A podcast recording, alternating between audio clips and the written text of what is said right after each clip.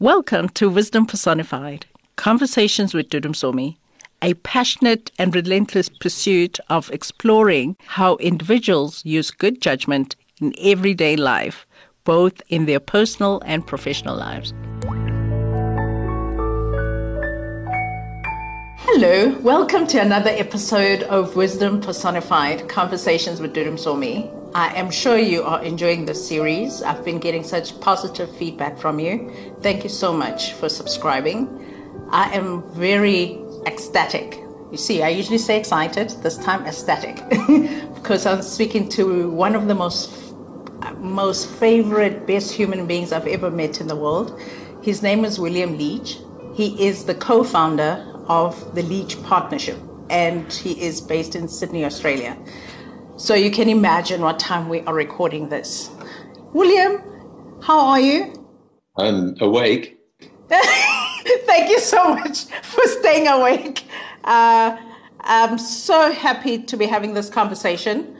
Um, Likewise. We had the session um, in corporate governance masterclass with uh, your wife, Sangeeta Leach, and I said, I need to interview both of you.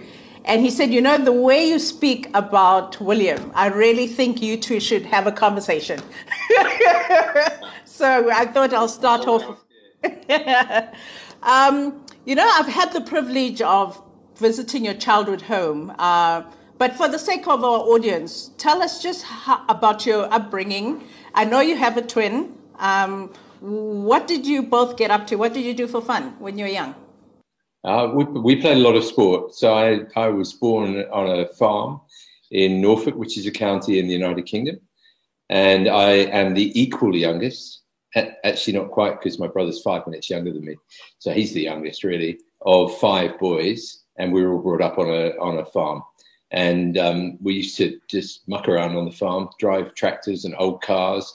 And um, then for fun, we did a lot of sport. And particularly my twin brother and I, very competitive. I love that relationship of twins. I must say, I've come across many twins in my lifetime. Hmm, interesting.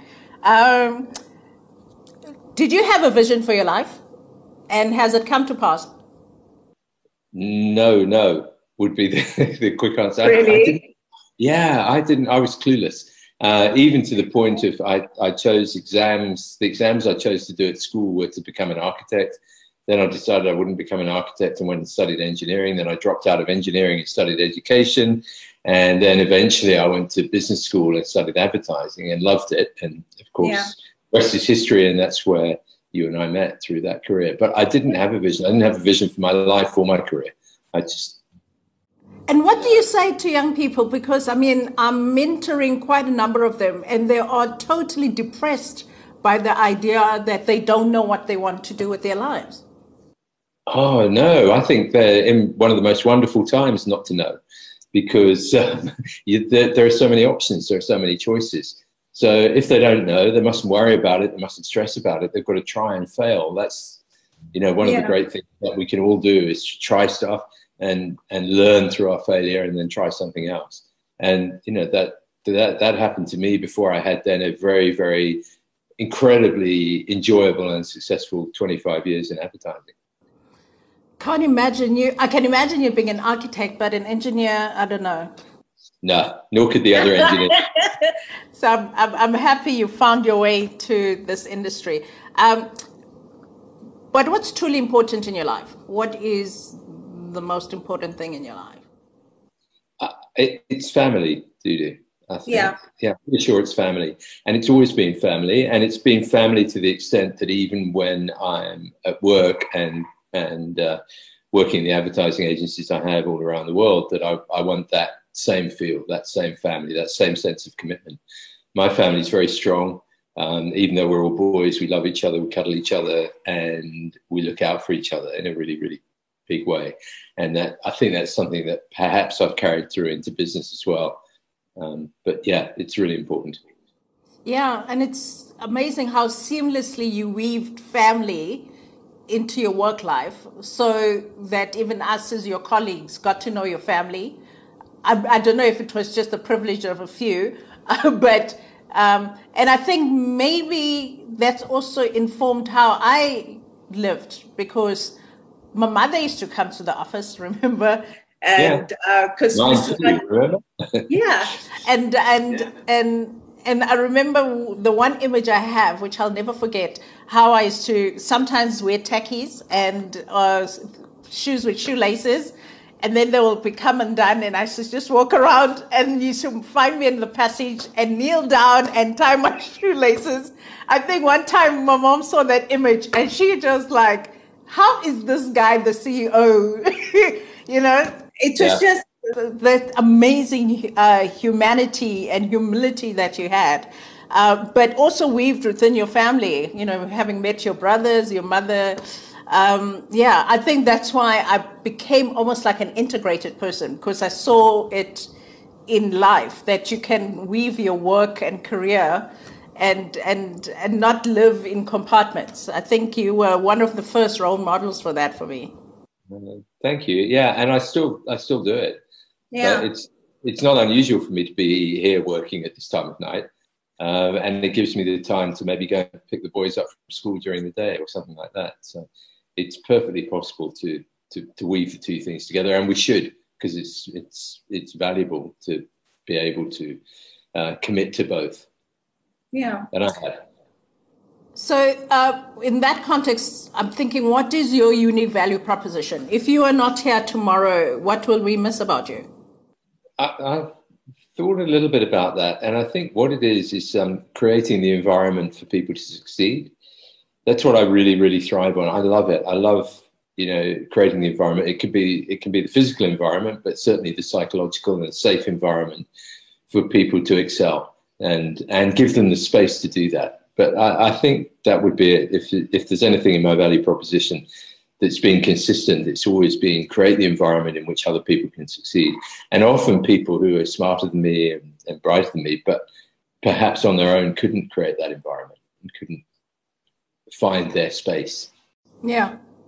And you're very confident in that. The thing is, you usually are the smartest in the room but you always you always receive the rest of us as though we have a lot of value to add. So there was never any competition. You know sometimes you get into environments where people are trying to outdo each other. Um, you know working my first career i understood that i had very intelligent human beings around me. I was very accomplished but you never felt inadequate and you never felt shy to share what you brought into the space. And I think it came from you because I think you were very comfortable in your skin. And we all knew you were intelligent, but you didn't throw it around. Maybe I was the only one that didn't think I was.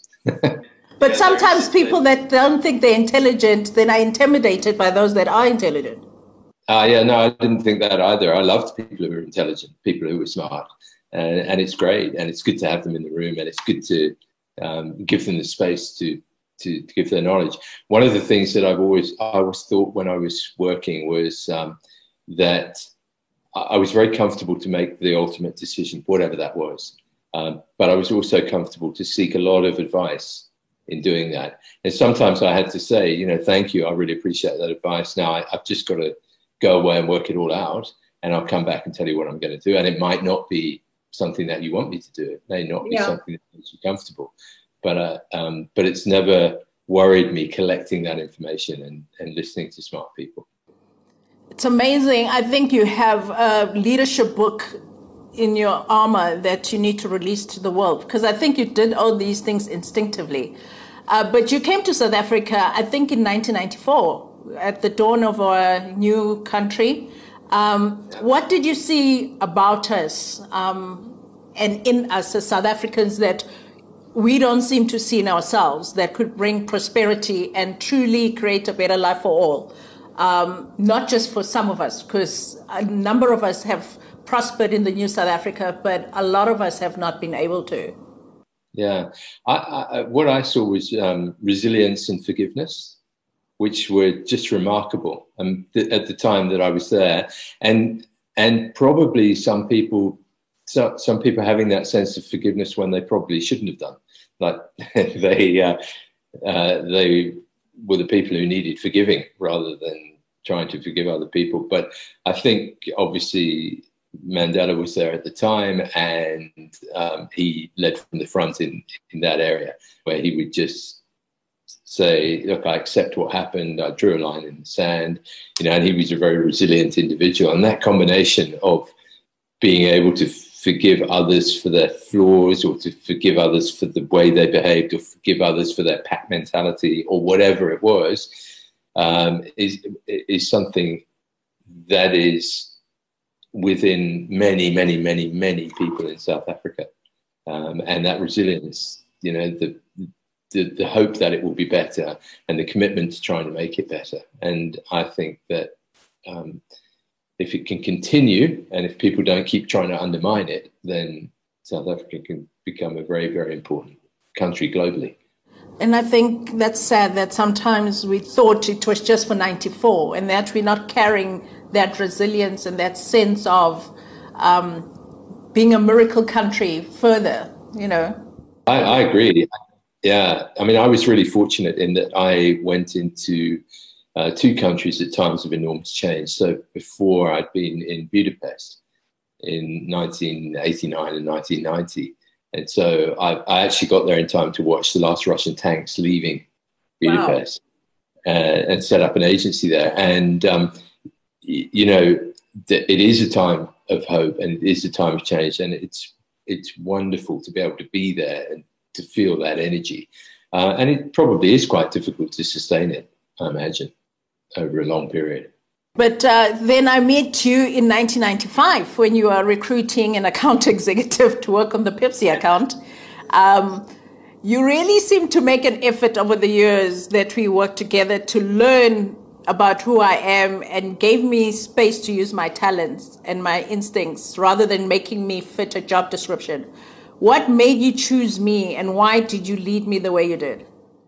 That's interesting, isn't it? That you see it that way, and and when I hear it from you, I can say, well, maybe it was. I don't know. I think I, I chose you because you were different. Um, you were really, really smart, a little bit quirky, uh, not at all backward about coming forward. And I think it was really important for our agency at the time to have people like that. I think there were, you you never had a you never certainly gave the impression that you didn't deserve to be there. And that was really important to me. That was, you know, I didn't want people who thought they were there because of the color of their skin or because we were trying to give them an opportunity. And, and you didn't. So you were on the front foot all of the time, which was really good. Uh, you were quite happy to question me, which I thought was wonderful because you were a newcomer and you were a recent graduate. Uh, and I really enjoyed that. And then what happened is that again, coming back to this thing of create the environment in which the best people can thrive, you just loved that. The more space I gave you, the more you, you, you loved it, the more you took, the more you performed and uh, did our agency proud. I mean, it was just fantastic.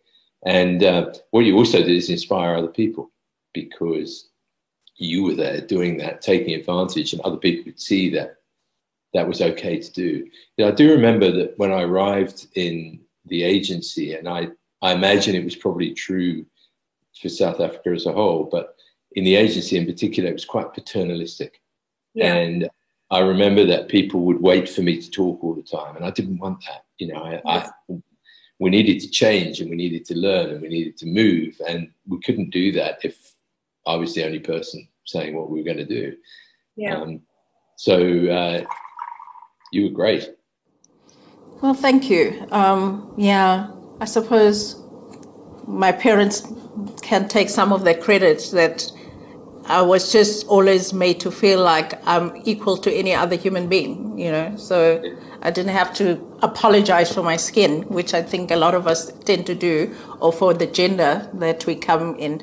Um, as a managing director uh, of Saatchi and Saatchi South Africa, you were in your early 30s how did you develop your leadership instincts? I mean, I keep on saying that there is a book in you because it just seemed to happen so naturally for somebody that young. Um, I mean, how did you know how to lead an agency, not only to transform its culture, but its demographics, but also the perception of the brand? Because Saatchi and Saatchi in South Africa was seen as very conservative, which is, was in contrast to the international image of Saatchi Yeah, it, it, it was instinctive. It really it genuinely was. I mean, I don't. There wasn't a map. I don't think there was a, a specific way um, of leading that. You and I shared a mentor in Medize, and uh, that was really helpful to me because he had a perspective that was incredibly different, um, and he'd been around for a very long time to, to to get that perspective. So, in terms of the culture and in terms of trying to drive the changes in demographics and get younger people in there. He always gave me a lot of support.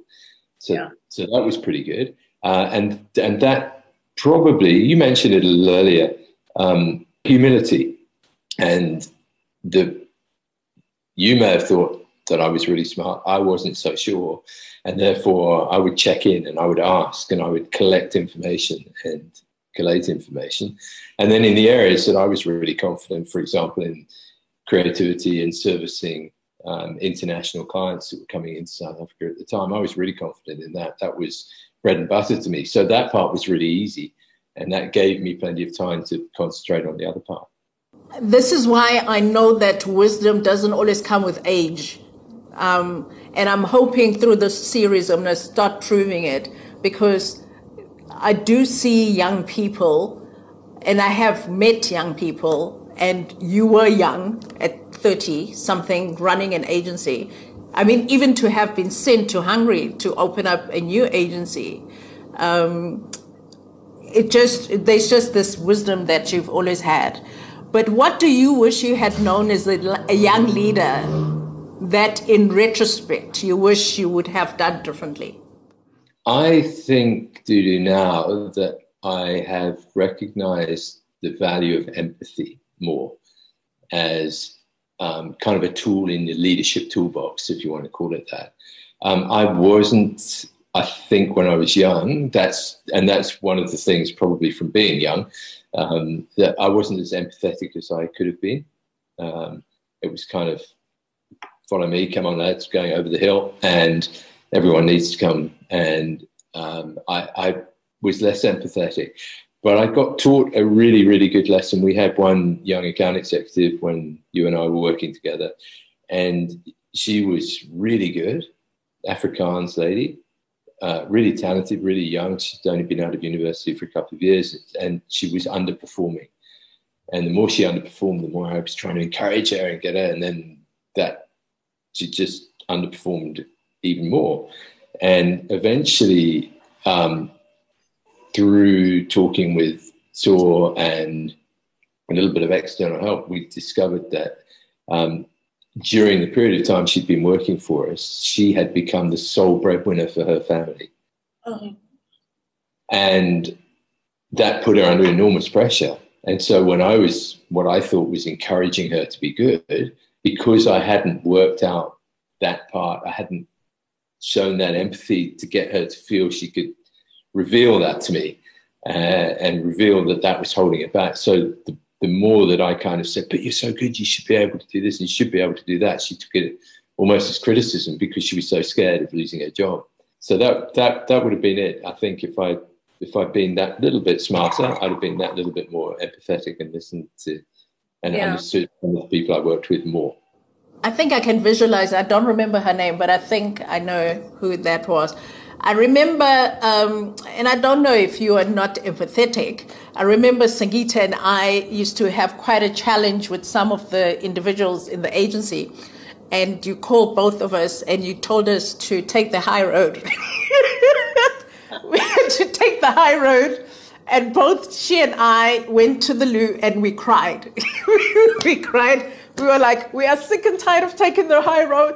Why can't you see that we are, you know, that these people are not giving us a fair chance and blah blah blah. But uh, but we then said we will never be in this spot again. We will never make anybody make us cry. But what we did is and was to kind of integrate to say, okay, he's telling us to take the high road. We don't think we should be, but can we find a middle ground? So sometimes when somebody's lacking empathy, they're actually just pushing us into outside of our comfort zone, just to, you know. Yeah. So I think we yeah. learned to kind of say, yeah, that was an interesting learning. So I have these incidences that I, I can never uh, forget, and that was one of them.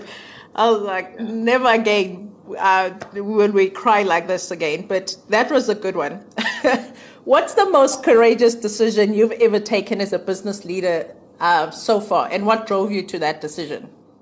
I think it was probably the risk of going to Budapest to run an agency. So Saatchi's had already identified a local person who was going to um, uh, a Hungarian who was going yeah. to kind of be my partner, and, and he was already out there and found an office and things. But um, you know, going behind the Iron Curtain, going into a place like that, it it it could have been really disastrous and it could have been a really big step backwards. And in actual fact, it turned out not to be at all. So if I look back, I go, well, it wasn't that courageous, but it probably was. But it was this um, I love change. I love being in places that are dynamic and change and evolving.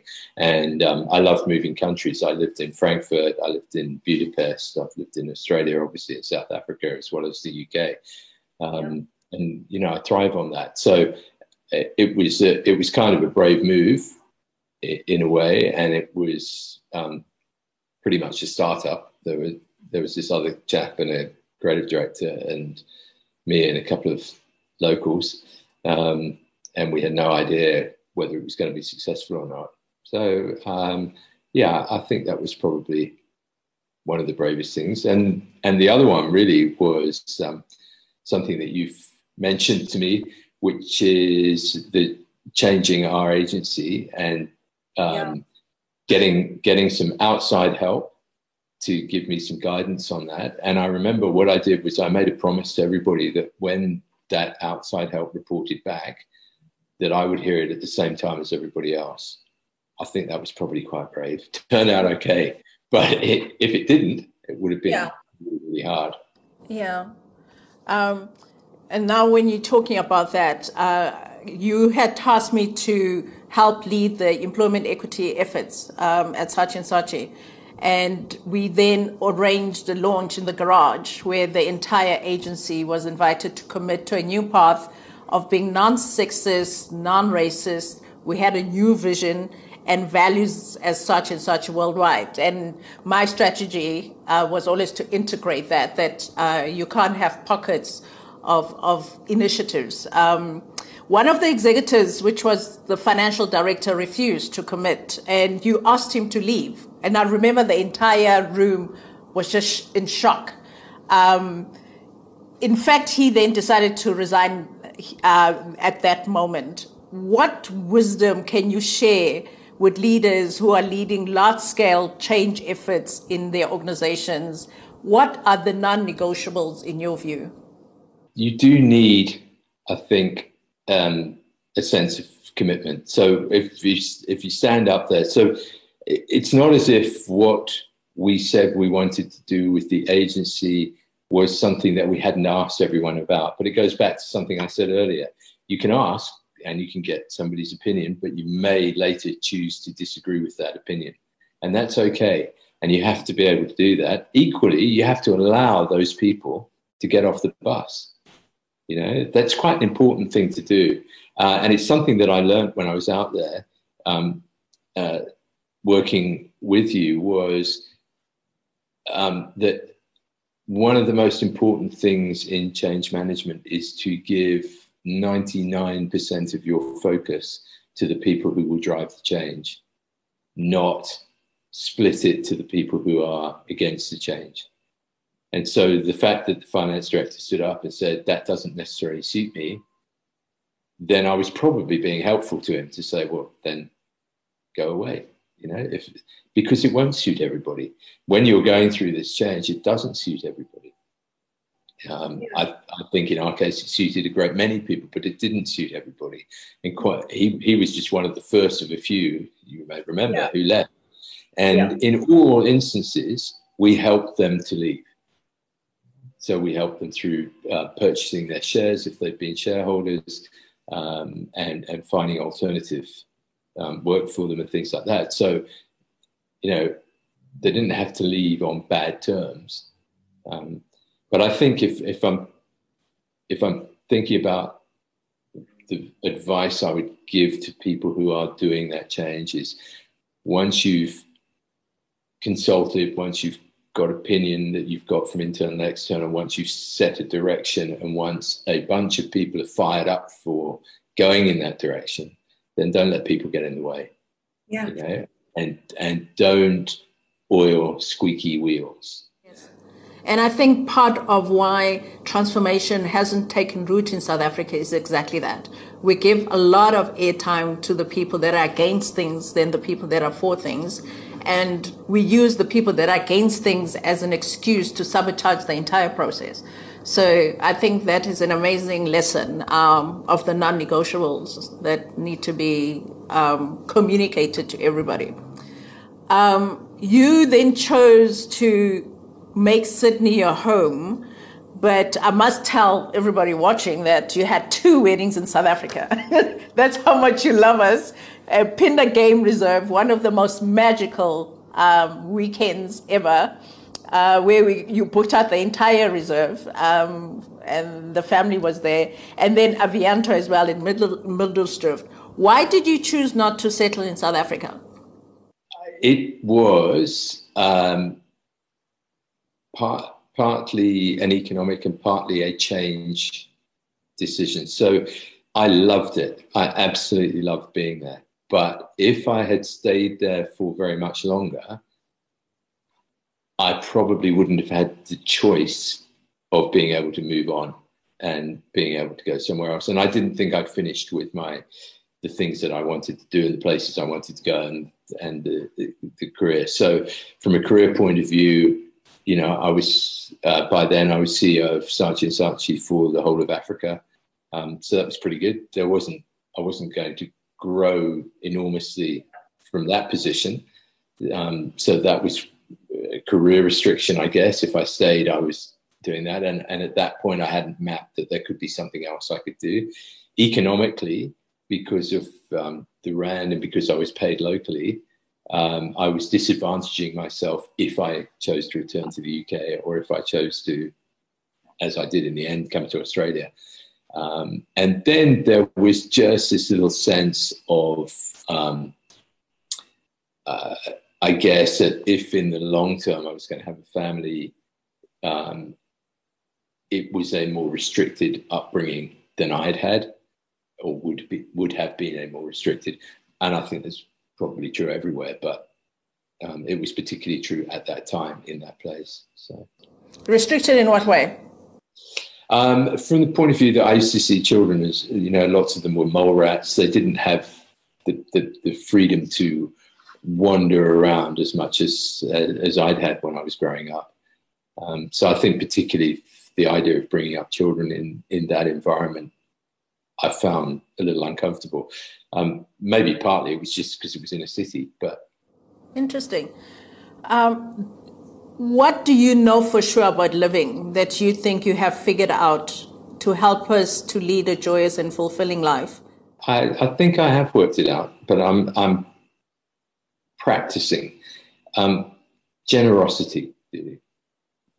Generosity wins everything. Um, and, and it's, I think there's a lot of research out there that suggests that it's quite a good source of happiness. And I think it probably is.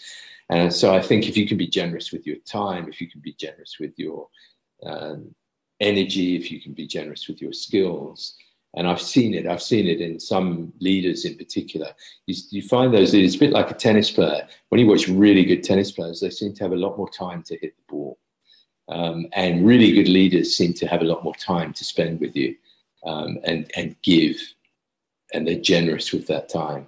Um, so, from a business context, generosity I think is quite important. And then in life and happiness, I think it's quite important. Just as we're winding down, uh, I, I, would like to ask this one. Uh, what's your Achilles heel, and how do you prevent it from adversely, adversely impacting other aspects of your life that make you successful? I think sometimes what it is is a uh, an overly developed sense of what's right and wrong. Uh, and that can make me quite tough on people, I think, sometimes. So Um, you know, I see things more in black and white than I necessarily would or should. Um, and it, and if other people don't then operate to that same standard, then I don't see it. And where it really blindsides me is in uh, politics. I, I just kind of I just assume that everybody who is in say in in our business is working to the benefit of the business and working to the benefit of everybody else in the business, but they're not. Right? But because I can't possibly think that people would think like that, it becomes my Achilles heel, and it's really difficult. And it's something I had to work on, and I've been caught out on many times in in my career. So that's, that's probably what it is. As we close off, um, what other wisdom would you like to share? If this was the last conversation, what would you want us to know? I'm still learning. if this was the last con, I think on my deathbed I'll be saying it. I'm still learning. I, I think if anybody uh, in business ever thinks, uh, ever gets to that point where they're not in lifelong learning, then that's time maybe to leave business and hit the golf course or something and learn a new skill over there. Um, yeah, I think that that's what I leave with. I'm even learning through this interview and and thinking about the things that we were going to be talking about. So it's fantastic. It's really good. Um, yeah. You know what I want to just uh, another uh, reverse before I close. The Leach Partnership, what do you guys do? Uh, we are business strategists for creative, in the main, creative organizations. So we work with architects and advertising agencies, design companies, film studios. What happens is, as you know, lots of people are very good at their craft um, and they start a business based on their craft and they grow it to a certain size and then they realize they have to become business people and um, they're not always very good at it so uh, that's where we come in and we help them um, build their businesses offer them strategic business advice and that'll be in the areas of the work they do how they do it the people they need to hire the structure that they need to put in place in order to grow if they want to grow the things that they want to get from the business um, for themselves personally and then for the people in the business. So it's very broad and it's really, really good fun. Yeah, but it's uh, it can be broad, but it seems like quite niche as well. Ah, yes, a good niche is very, very helpful. So the, the focus on creative businesses, we've every now and then we we take a step out. Um, to you know, we've tried working with a legal company once. That wasn't much fun, um, and uh, we one place we stepped up, we work with an engineering firm and we're going to celebrate 10 years of working with them soon. Um, so there you go. I probably am an engineer, or maybe not, because they always laugh at me. But the, the thing about that particular engineering company is that the engineers in it are very creative. Um, it's an owner managed business and it's grown massively. We started working with them 10 years ago when they were about a $4 million business, and this year they'll be about a $36 million business. Wow. So wow yeah such growth yeah thank you so much for giving the time and for staying up it's an absolute pleasure that was another amazing episode of wisdom personified conversations with Dudu Msomi we really enjoy having you on this journey Thank you for listening to this episode of Wisdom Personified Conversations with Dudu Msomi. Please also like, follow, and subscribe to our channel and share the wisdom with your friends. I would love it if you could rate and review as well. Wisdom Personified Conversations with Dudu Msomi is also available on YouTube, Facebook Watch, Apple, and Google Podcasts, as well as Spotify. Enjoy the wisdom journey.